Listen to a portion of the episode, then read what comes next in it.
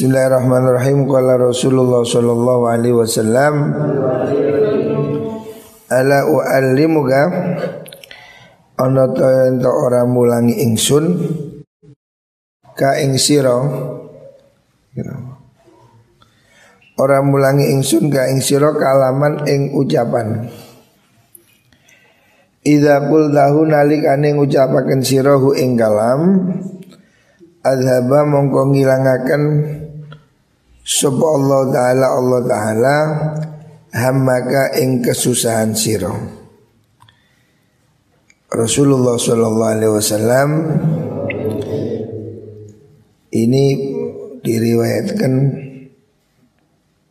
Ada orang susah Sedih Ngelumpruk di masjid nggak ke mana-mana. Ditanya oleh kanjeng Nabi, kenapa kamu kok di masjid Ada apa? Dia bilang saya ini susah ya. Sedih ya. Banyak utang Terus Nabi mengajari Ala u'allimuka kalaman Idza qultahu Adhabullahu ta'ala hammaka Kamu saya ajari Ucapan Atau doa yang kalau kamu ucapkan nanti Allah menghilangkan kesusahan-kesusahan kamu. Jadi kanjeng Nabi ini memberi resep anti susah. Nah ini doa anti susah. Supaya kamu tidak susah. Baca doa ini ya. Termasuk supaya nggak punya utang. Sebab orang punya utang ini sumpek. Salah satu penyebab kesumpekan hidup itu kalau orang punya utang. Wa qadha angka dainaka wa lan nyauri sapa Allah angka saking sira dainaka ing utang sira. Kamu saya ajari baca doa yang kalau kamu baca terus ya setiap hari baca doa ini supaya kesedihanmu hilang, supaya kamu nggak sumpek dan supaya kamu nggak punya utang. Orang ini kalau punya utang ini sumpek. Kul ngucap Ida asbahta nalikane manjing isu sirah.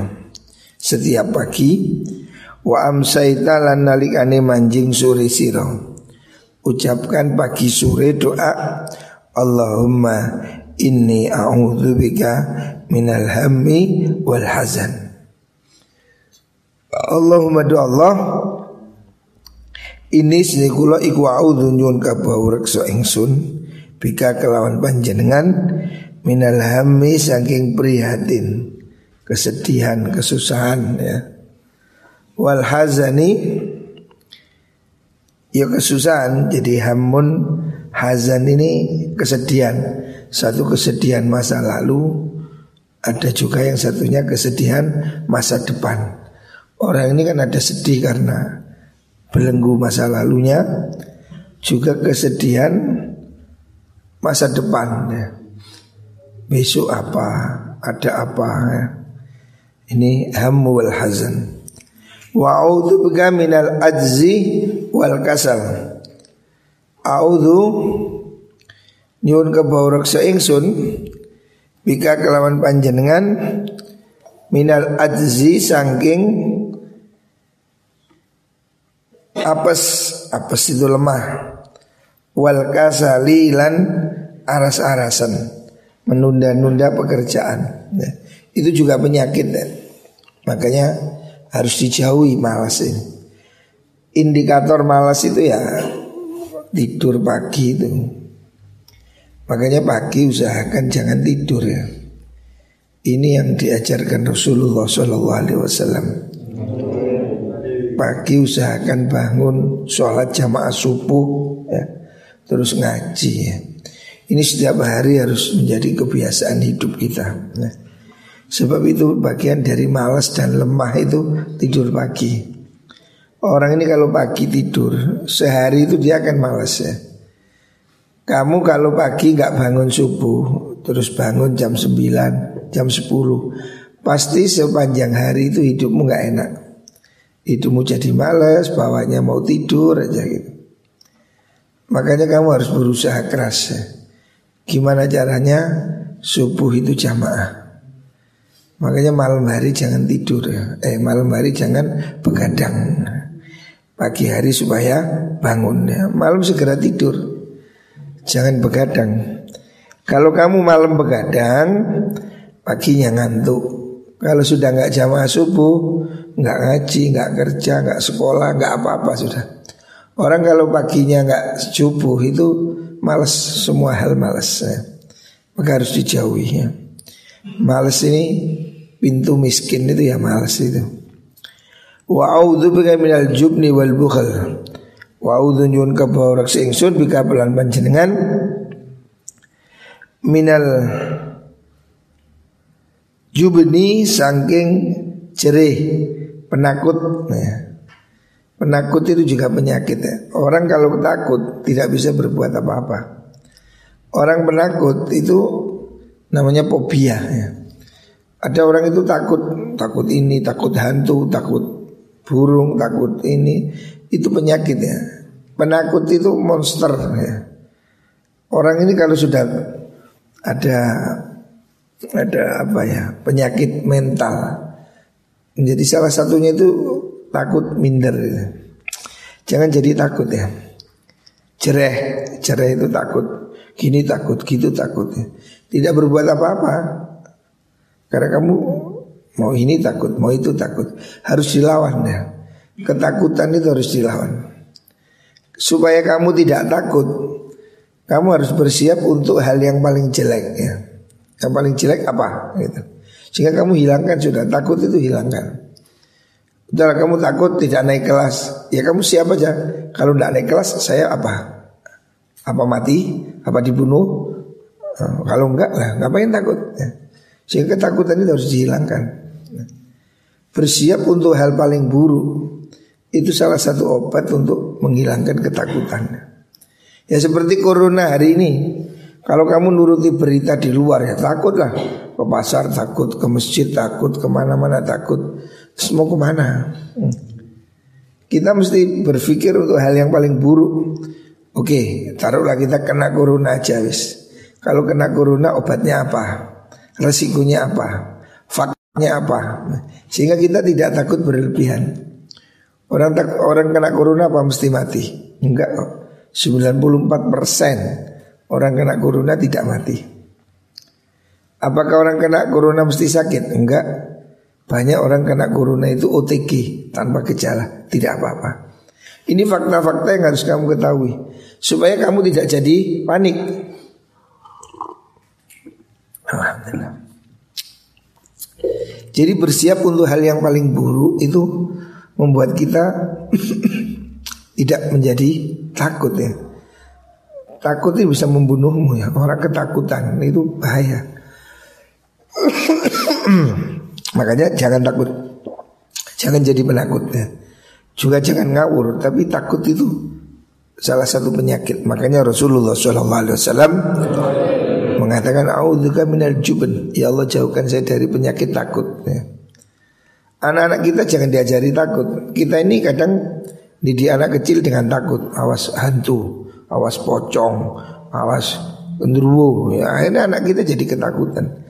Jangan dilatih ketakutannya Berani hantu tidak ada, genderuwo tidak ada, pocong nggak ada, gitu. Anak-anak sebut jangan jangan anak ini diajari ketakutannya. Kita kalau yakin hantu nggak ada, ya nggak takut. Itu kalau kamu, aduh, jangan-jangan ada hantu, aduh, merinding, aduh, ya tambahnya kepoyo-poyo kan sesuai, aduh, aduh, aduh, oh ini kok tambang ini? Dulu, lu bilang bangun apa, apa kupu kan. Tapi kalau kamu mensugesti, tidak ada. Hantu, tidak ada, tidak apa-apa. Tapi kalau kamu menciptakan ketakutan, diem sendiri terus kamu jangan-jangan ada. Lu gue lagi tanda situ lu lu lu lu lu kemburi kok orang orang ini kamu kepirit-pirit sendiri kamu. Jadi ketakutan itu monster yang kamu ciptakan. Jangan jadi penakut ya dan kamu siap yang terburuk apa sih? Dan kamu harus bersiap untuk normalnya bagaimana sih? Kalau saya nyetir, ya saya nyetir mobil. Saya harus memperhitungkan Oh ya kalau saya nyetir ini Kecepatan sekian Maka ya Biasanya ya begini Jangan terus Ya kalau nuruti takut Saya kalau nyupir Jangan-jangan ditabrak truk dari belakang Jangan-jangan nanti Ada sepedanya lewat Jangan-jangan nanti nabrak orang. Ya kasih tau nyupir. Ya kita katakan bahwa oh kalau saya nyetir kecepatan segini ada apa-apa saya bisa ngerem nah kan begitu. Biasanya kecepatan normal begini tidak ada apa-apa. Pikirkan yang positif. Tapi kalau kamu mikir negatif jangan-jangan saya nyupir nanti ada pohon tumbang. Nibani perut tak penyet aku. Ya wis jalan didi Terus ki oma, jangan-jangan ada kapal jatuh, pruk penyet. Terus di mana? Ya kalau kamu menciptakan ketakutan di mana pun ada ketakutan ya. Berpikirlah normal. Normalnya kalau kita di sini ini aman ya sudah. Kalau ada gempa, ya urusan meneh. Oh, kalau gempa kan nanti kalau ini gempa gimana? Lah nyatanya kau ono kok ciptakan gempanya. Jadi jangan ada istilah jangan menyeberangi jembatan sebelum kamu melewatinya. Dulu saya ini ikut kakek saya di timurnya pondok itu ada jembatan sampai sekarang masih ada. Kamu kalau lihat di pondok di Anur satu ke timur Notok itu ada jalan kereta api. Itu ada jembatan. Dulu saya itu takut-takut lewat jembatan itu kan rel itu jembatan rel. Saya takut, nah, takut. Tapi saya menjadi tidak takut ketika ada pembantunya Mbak Yai itu namanya Kang Sobiron. Itu mikul kelopo lo aku tung tung tung ganti nguas non relay ku. Ya iso, jadi uh, kok iso? Aku melaku dewi sih. Dek robot situ situ kan rel itu. Waktu itu ada rel, jadi rel kereta api itu. Jalan merangkak lihat ke bawah, takut jatuh. Bahkan sebelum saya lewat itu saya sudah takut nanti kalau jatuh kasih tahu lewat. Jadi kalau kamu melewati jembatan sebelum kamu nyebrang, kamu gak jadi lewat. Udah, mulai rutuh, mulai kepreset. Ya kasih tahu kalian. Tapi kalau kamu berjalan normal, saya kalau jalan ini nggak kepleset, ya sudah jalan kamu. Itu supaya kamu menghindari ketakutan berlebihan. Jadi saya ketika itu menjadi tidak takut karena ada orang dulu di sini nih khotam kakek saya itu namanya Kang Sulaim Kang Sobron itu bawa kelapa, mau ikul kanan kiri lewat jembatan itu. Kadang delok menisor ya mau aku biasa tung tung tung. Loh, kok wandi gue ya? Oh, makanya saya berpikir, oh nggak usah lihat ke bawah, lihat ke depan aja sudah. Ya sudah jalan tek nggak apa-apa. Hari ini masih ada jembatannya masih ada di, di timur timurnya pondok itu. Ada jembatan di atas sungai. Di belakangnya atau Iria itu. Itu yang saya buat latihan bahwa ketakutan itu tidak ada. Nyatanya setelah itu saya lewat setiap kali saya diajak kakek saya dulu kalau kecil. kakek saya ini orang yang sangat aktif, Re. Saya masih kecil, almarhum Mbak Anwar itu kalau jam 7 jam ya setengah 8 gitu habis sholat duha turun saya diajak jalan ke sawah jadi Mbak Yanwar ini seorang kiai besar ya Tapi setiap hari itu ke sawah. Jalan kaki sama saya. Saya cucunya dituntun Terus ke situ itu Kakek saya itu ngambil lombok Nandur cengkeh, nandur vanili gitu. Jadi orang dahulu itu dinamis ya Pagi nggak tidur. Ya, Itu yang saya lihat Kakek saya itu Mbak Yanwar Seorang kiai besar. nah. Padahal Mbak Yanwar itu kalau tahajud jam 2 malam sudah bangun sampai subuh tidak tidur. Sampai sholat duha. Tapi beliau itu setiap pagi ke sawah. Jadi saya masih ingat masa kecil saya itu kalau pagi diajak Mbak Yanwar ke sawah itu. Nah itu yang mengajari saya berani melewati jembatan. Masih ada jembatannya kamu lihat. Kalau kamu di Pondok Anur satu ke timur Notok itu ada gang spur itu jalan itu ada jembatan. Itu dulu yang sering saya lewati. Hari ini saya lihat ada dikasih besek gitu, dikasih bambu. Dulu nggak ada, ya jalan di atas rel itu, dung dung dung dung. Gitu. Pertama saya takut, tapi ketika saya melihat ada orang berjalan sambil mikul kelompok itu saya menjadi berani. Wah itu kok berani ya? Oh saya juga berani. Jadi kamu harus selalu menanamkan di pikiranmu apa yang orang lain bisa, kamu bisa itu. Itu pikiran kuncinya. Supaya kamu maju, orang lain bisa, saya bisa. Orang lain itu hafal Quran sambil sekolah, saya juga bisa. Dia bisa, saya bisa. Ini pikiran yang buat kamu maju. Tapi kalau kamu menciptakan monster, oh ya nggak bisa lah. Sekolah ngapalkan Quran susah, sekolah aja susah, ngapalkan Quran susah, ya susah, ya susah tenang. Yuk kayak iso tenang. Tapi kalau kamu memikir mudah, lihat itu Amirun, eh, mana Amirun? Sekolah, SMK, hafal Al-Quran. Kamu jadi kuat, oh iya ya, Amirun bisa, saya bisa. Ada lagi anak kelas 2 siapa? Yang hafal Qurannya. Siapa? Dia nih. Itu, lah, itu bisa kelas 2 SMK hafal Quran. Kamu harus lihat itu. Itu kok bisa ya? Nah saya juga harus bisa. Ada lagi yang kelas 1 hafal Quran siapa? Firdaus mana? Anaknya mana? Nah itu 1 hafal Quran. Kamu lihatlah orang yang bisa supaya pikiranmu timbul positif. Itu hafal Quran. Ini yang membuat kamu jadi hidupnya optimis ya. Jangan takut. Ketakutannya akan membuat kamu tidak bisa bergerak ke mana-mana. Ketakutan itu seperti kursi goyang, tahu kursi goyang? Jadi kamu bergerak tapi tidak ke mana-mana, maju mundur, maju mundur, guys. Jadi ketakutan ini seperti kursi goyang itu. Yang ini kena gelendung, nanti kena dinding, maju mundur, maju mundur gitu. Kamu harus melawan ketakutan. Dan Rasulullah Wasallam berdoa untuk dijauhkan jubni. Ya Allah jauhkan saya dari penyakit penakut wal bukhli dan bakhil. Bakhil itu juga penyakit ya. Orang itu kalau bakhil, medit ya, menjadi karakter. Ya medit, melarat medit, suki ya medit ya. Pelit ya. Pelit itu karakter jelek ya. Orang pelit itu tidak disukai orang ya. Pelit tidak bisa berbagi dengan orang lain. Wa a'udzubika min ghalabatid dain. Wa a'udzu lan nyuwun kepawreksa ingsun bika kelan panjenengan min ghalabatid daini saking lindi utang. Wah ini penting rek. Jauhkan saya dari tekanan hutang. Orang ini kalau kena tekanan hutang bisa bunuh diri. Rek. Stres, ditagih ngalor, tagih ngidul. Mau bisa minggat barang nih. Banyak ini pengusaha yang nggak tahan begini teman saya sudah berapa ya Asalnya pengusaha sukses Salah ngambil hutang Lari, kabur, hilang oh, Sudah banyak padahal sukses Punya toko, punya rumah Sudah banyak sekali itu Tekanan hutang itu dahsyat Kabur dia, hilang Saat buju-buju ini hilang nah, Jadi kesedihan karena utang ini dahsyat ya. Makanya jangan pinter-pinter utang ya. Usahakan hidup ini jangan suka utang ya.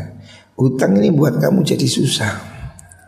Makanya Rasulullah Shallallahu Alaihi Wasallam mengajarkan ya Allah jauhkan saya dari ghalabatitain dari tekanan hutang. Hutang ini menjadi menekan, ya, membuat beban berat dalam hidupmu. Makanya aja pinter-pinter utang. Lebih baik kamu pinter menabung ya. Cek gak utang ya apa? Ojo boros-boros ya. Penyebabnya orang punya utang ini hidup boros itu. Hidup kakean gaya ini Mangane jaluk enak, kelambine jaluk api, sembarang jaluk yang istimewa, akhirnya utang. Kalau kamu hidupmu sederhana, nggak perlu utang. Ya. Kamu di pondok ini makan apa adanya Ya gak punya utang Tapi kalau kamu isu pecel Siang orang-orang Sore apa Soto ya utang kan Terutama soal makan ya. Jangan kamu suka marung Marung ini salah satu penyakit ya. Kakek saya Mbak Yanwar itu sama sekali Seumur hidupnya ya saya lihat Tidak pernah kau jadi saya ini sering mengikuti perjalanan kakek saya ini ya ke Ampel, ya ke mana-mana, ke Kediri, ke Jombang. Tidak pernah satu kali pun diajak ke warung. Jadi kalau mau pergi itu bontot, tahu bontot ya. Nasi yang sudah dimatang digulung lagi, didang lagi. Jenengi bontot. Itu dua hari tidak rusak. Jadi Mbak Yanwar tidak pernah warung, ya makan bontot. Pernah sama saya ke Madura dua hari kehabisan bontot. Ya nggak mau makan, ya nggak mau ke warung. Saya makan ya terpaksa saya ke warung. Saya ya ibat ya Gusairi ke warung. Mbak Yanwar mau. Jadi beliau itu kekeh ya orang tidak suka ke warung. Makannya sederhana sekali. Orang kalau mau makan apa adanya, Allah tidak punya utang. Yang membuat hidupmu boros itu gaya. Handphone, kanta-ganti, sandal, sepatu, Gayamu yang buat hidupmu berat itu gaya ya. Kalau hidupmu berat berarti kamu kakian gaya. Wa qahri rijal lan a'udzubika min qahri rijal. Nyuwun ke reksa saking nyerengi, nyerengi itu ya sama tekanan, penindasan. Piro-piro wong lanang atau penguasa Jauhkan kami dari penindasan penguasa karena penguasa yang menindas itu menghabiskan ya, menghancurkan. Ini hal-hal yang diajarkan oleh Rasulullah Sallallahu Alaihi Wasallam supaya kita ini doa ini. Kapan bacanya? Bacanya setiap pagi dan sore ya. Jadi setiap pagi sore baca doa ini ya. Ulangi Allahumma ini a'udzubika minal hammi wal hazani wa a'udzubika minal ajzi wal kasali. Wa a'udzubika minal jubni wal bukhl. Wa a'udzubika min ghalabatid dain wa qahri rijal. Ini doa yang harus kita baca supaya tadi ya Kata Nabi supaya Allah menghilangkan kesusahan hidupmu dan supaya Allah membayarkan hutang-hutangmu. Ya. Jadi ada orang punya hutang oleh Gusti Allah tidak disuruh oleh Nabi tidak diajari ya Allah duit ya Allah duit enggak. Nabi mengajarkan doa yang positif ya. Kamu susah banyak utang itu karena apa? Ya karena kamu tidak berpikir positif. Makanya Nabi mengajarkan auzubillahi minal hammi wal hazan. Ya Allah jauhi saya dari kesedihan. Karena kesedihan itu tidak menyelesaikan masalah. Jadi kalau kamu sedih malah tidak bisa berbuat apa-apa ya. Jangan sedih, ada problem dihadapi ya. Apa masalahnya? Tidak bisa dihindari ya. Ya kamu harus hadapi ya. Dan jangan malas ya. Penyebab miskin itu malas itu. Makanya doa itu A'udzuka minal ajzi wal kasal. Ya Allah jauhkan saya dari lemah dan malas. Jadi kamu punya utang, kamu sedih itu faktor malas juga. Makanya ini doa ini saya minta supaya dihafalkan ya. Muka-muka Tuhan menghilangkan semua kesedihan hidup kita. Ini hadis rawahu Abu Dawud. Hadis ini diriwayatkan oleh Imam Abu Dawud. Terus ala tasmaun? Inna Allah la yu'adzibu bidam'il ain wala bihuznil qalbi walakin yu'adzibu bihadza Ini hadis riwayat Imam Bukhari Muslim. Suatu saat ya Nabi Muhammad Sallallahu Alaihi Wasallam menjenguk sahabatnya ya. Nabi menjenguk seorang sahabat kalau salah namanya Abu Ubaidah. Dia itu sakit keras. Ketika Nabi datang, keluarganya sudah sudah apa uh, kesedihan itu apa istilahnya? Keluarganya sudah berkabung, tapi belum mati. Nabi datang, Nabi tanya, sudah mati? Dia mengatakan belum Nabi. Nabi juga ikut nangis. Nabi juga ikut nangis dan sahabat nangis semua. Semua yang nangis, orang kanjeng Nabi aja nangis. Nah, terus akhirnya kan terjadi tangis-tangisan. Nah, ngerti nah. Semua nangis ya, namanya sedih, berbela apa berduka cita. Itu bagaimana? Nabi mengatakan ala tasmaun, dengarkan ala tasmauna. Ono ta ora krungu sira kabeh. Inna Allah sudah Allah iku la yu'adzibu orang nyiksa sapa Allah bidam il aini kelawan luwe moto air mata maksudnya. Artinya Nabi mengajarkan kamu tidak apa-apa nangis gitu loh. Ada orang sakit, kamu nangis, sedih ya, keluarganya sakit, kita sedih, nangis, tidak apa-apa. Nabi juga menangis ya. Ini hadis sahih. Nabi waktu menjenguk sahabatnya itu, Nabi menangis dan sahabat menangis semua. Ya. Tidak ada masalah, justru malah aneh kalau ada orang sakit kamu ketawa. Hahaha, gendeng kan, lor kok kamu ya. Memang ada orang sakit kita sedih, menangis, boleh. Nabi mengatakan Inna Allah la yu'adzibu lain Allah itu tidak menyiksa orang yang menangis. Wala bihusnil qalbi dan orang kelawan susah hati. Sedih tidak apa-apa, manusia ya harus punya rasa sedih ya. Sebagai bentuk ekspresi. Tetapi yang tidak boleh walakin yu'adzibu bihadza. Tapi Allah itu akan menyiksa bihadza. Ini wa asara ila lisanihi Asyara isyara sopan Nabi ila lisani maring lisani Nabi. Jadi Nabi mengatakan yang tidak boleh itu ini. Maksudnya apa? Bengok-bengok itu yang tidak boleh. Cerit-cerit, aduh, mau biung, pae, boe, mau biung sambil lah itu. Nangis yang mendramatisir kayak apa ya sambil sambil gulung kuming apa gulung kuming ngerti gulung kuming kan bergulung-gulung teriak-teriak. Nah itu yang nggak boleh. Kalau nangis sebagai ekspresi sedih boleh. Dalam riwayat yang lain, ketika Said Ibrahim putra Rasulullah Sallallahu Alaihi Wasallam meninggal, Nabi juga menangis. Sampai sahabat tanya lu, Nabi kok menangis? Nabi mengatakan, Innal ain apa? Innal buka minar rahmah. Menangis sedih itu dari rasa sayang ya. Man la yarham la yurham. Siapa orang tidak punya kasih sayang Tidak dikasihi Jadi boleh orang nangis Ditinggal mati nangis Boleh Orang saudaranya atau keluarganya sakit nangis boleh. Sedih boleh. Itu ekspresi. Tertawa sedih itu kan tidak bisa dibuat-buat. Kecuali pemain film nah, film India itu kai-kai ini kalau manusia Nangis itu pasti ya ya. Biasa orang nangis. Tetapi yang tidak boleh itu berjerit-jerit apa?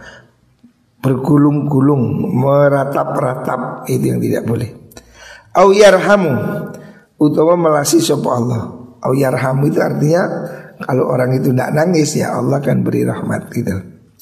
Wa innal mayyit asduni mayyit Iku yu'adzabu din siksa sopa mayyit bibukai ahli sebab nangisi keluargane mayit ahli ingatasi mayit.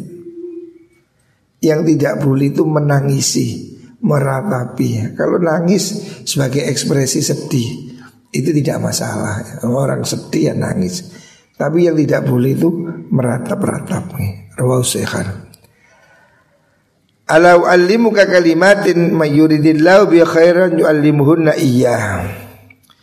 Alau alimuka ono ora mulangi ingsun ka ing sira kalimatin ing pira-pira kalimat mayuridillah man tesapani wong iku yurid ngarepaken sapa Allah Allah bi kelawan man khairan ing kebagusan yu'allimuhunna mongko mulangi sapa Allah hunna ing kalimat iyahu ing man.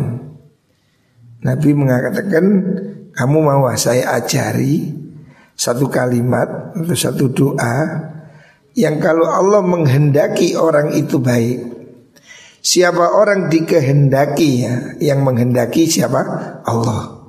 Kalau Allah kehendaki orang itu jadi baik Allah akan ajarkan doa ini. Nah, Sekarang kamu semua mendengarkan doa ini. Semoga termasuk orang yang dikehendaki baik oleh Allah subhanahu wa ta'ala karena Nabi mengatakan siapa orang yang dikehendaki baik Allah ajarkan doa itu. Dan hari ini kita belajar doa ini. Berarti kita bagian dari orang yang dikehendaki baik oleh Gusti Allah. Ini doa yang perlu kita baca. Sumalayun sihi nuri orang akan sapa Allah ingman abadan ing dalam selawase. Kalau orang itu dikehendaki baik oleh Allah akan ingat doa ini. Ketika diajarkan dia ingat dan tidak lupa. Makanya kamu nanti setelah ngaji ini Kalau kamu ngapalkan ini Berarti kamu orang baik Tapi kalau menilali Ya berarti kan Terung takdiri ya. Sebab tidak semua orang bisa ngamalkan kebaikan ya. Tidak semua Allah sendiri mengatakan Yu'til hikmata Mayyasha Yang diberi hikmah itu orang yang dipilih Allah ya. Tidak semua orang bisa semua orang tahu fadilahnya jamaah subuh. Tapi apa semua jamaah subuh? Enggak, ya ada aja yang bandel nggak mau jamaah subuh. Semua orang tahu pahalanya ngaji ya kan? Duduk kamu ngaji sekarang ini Pahalanya sama dengan apa? Sholat seribu rakaat. Bayangkan. Ngaji seperti ini pahalanya sholat seribu rakaat. Makanya kan kamu aras-arasan disuruh ngaji. Enakan main game Enakan tulinan dewi Ngaji ini berat karena apa? Pahalanya besar. Tidak semua orang mau ngaji padahal sudah tahu dalilnya. Ya, ngaji pahalanya besar. Jamaah pahalanya besar. Tapi tidak semua orang mau sholat jamaah. Tahajud pahalanya luar biasa. Apa semua tahajud? Enggak. Sholat duha pahalanya oh besar. Apa semua sholat duha? Enggak. Jadi tidak semua orang bisa mengamalkan yu'til hikmata mayyasha. Hanya orang yang dipilih Allah ya. Semua tahu faedahnya ayat kursi Semua tahu faedahnya surat waqiah Tidak semua orang bisa baca Tidak semua orang koper ya. Kenapa? Ya memang belum dikehendaki oleh Gusti Allah ya. Kalau kamu dikehendaki baik oleh Allah Kamu akan hafal doa ini Dan kamu amalkan Apa doanya? Kul ngucap Allahumma inni dhaifun faqawi fi ridhaka dhafi. Allahumma do Allah ini sedang kula iku dhaifun wong kang apes. Lemah. Faqawi mugi nguwataken panjenengan fi ridhaka ing dalem ridho panjenengan dhafi ing apes ingsun. Wa khudran muji ngalap panjenengan ilal khairi maring kebagusan binasiyati kelawan bun-bunan ingsun.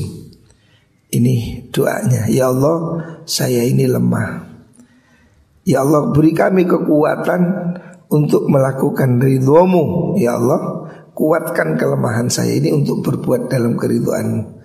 Jadi kita ini bisa kuat jamaah, kuat ngaji, kuat berbuat baik. Itu pertolongan Allah. Makanya mintalah pertolongan pada Allah. Muka-muka sergap ngaji, sergap jamaah ya. Ini harus pertolongan Allah. Ya. Orang kuat naik gunung ya. Tapi pergi ke masjid tidak semua orang kuat. Padahal masjid itu datar. Kamu pergi ke Sendang Biru kuat. Kamu pergi ke Pulau Tiga Warna apa itu? Sing mlaku Pantai apa jenis? Pantai Tiga Warna ya. Aku gak ru sing jali mlaku rong kilo telung kilo itu loh kayak kayak sedang biru ngidul kamu jalan ke sana pasti kuat. Naik ke Gunung Bromo kamu kuat. Tapi jalan ke masjid belum tentu kuat.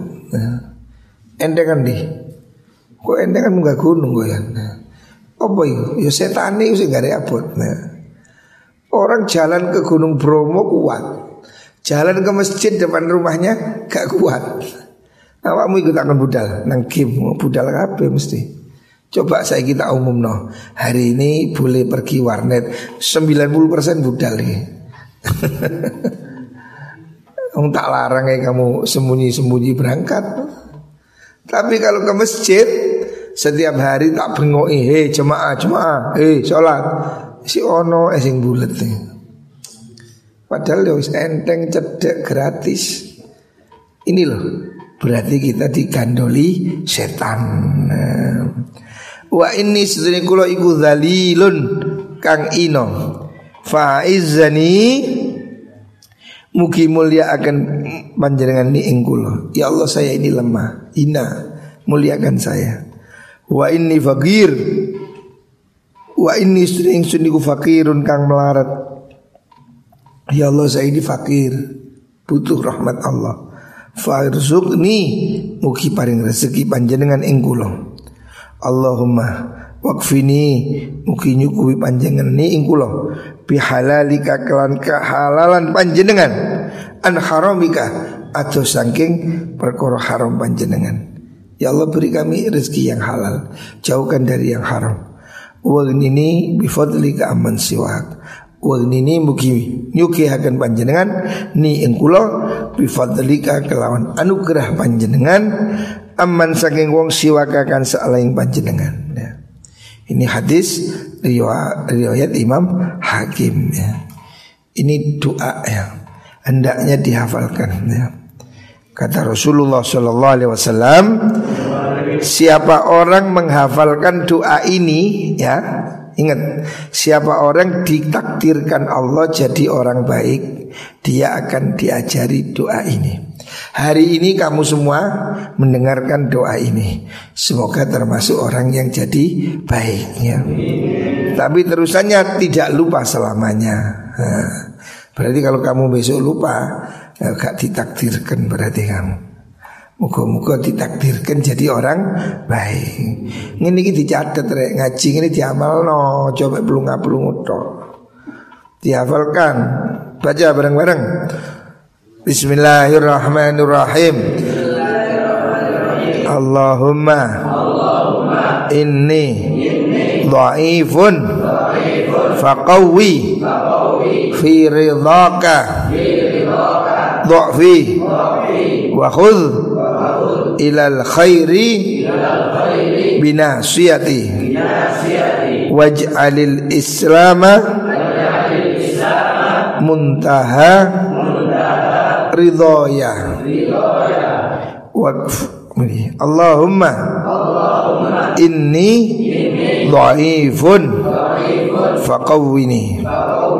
Wa inni zalilun fa'aizzani wa inni faqirun farzuqni. Waqfini bihalalika an haramika wa aghnini bifadlika amman siwaka. Catatan doa ini diamalkan. Semoga Allah mengabulkan permohonan kita ya. Kita ini lemah. Semoga diberi kekuatan oleh Allah ya. Wahud ilal khairi binasihati Semoga kita ini digerakkan untuk kebaikan. Nasihat ini bun-bunan Nasi bun-bunan. Manusia ini seperti wayang wayang kan Cuma wayang kan teko isor diobahno dalang. Tung tung tung tung Wayang ini dalangnya gak diobahno ya turu Gelut tak disekek ya. Kelon-kelonan. Makanya gak dalang gak dilakon Lah manusia ini yang gerakkan itu Gusti Allah.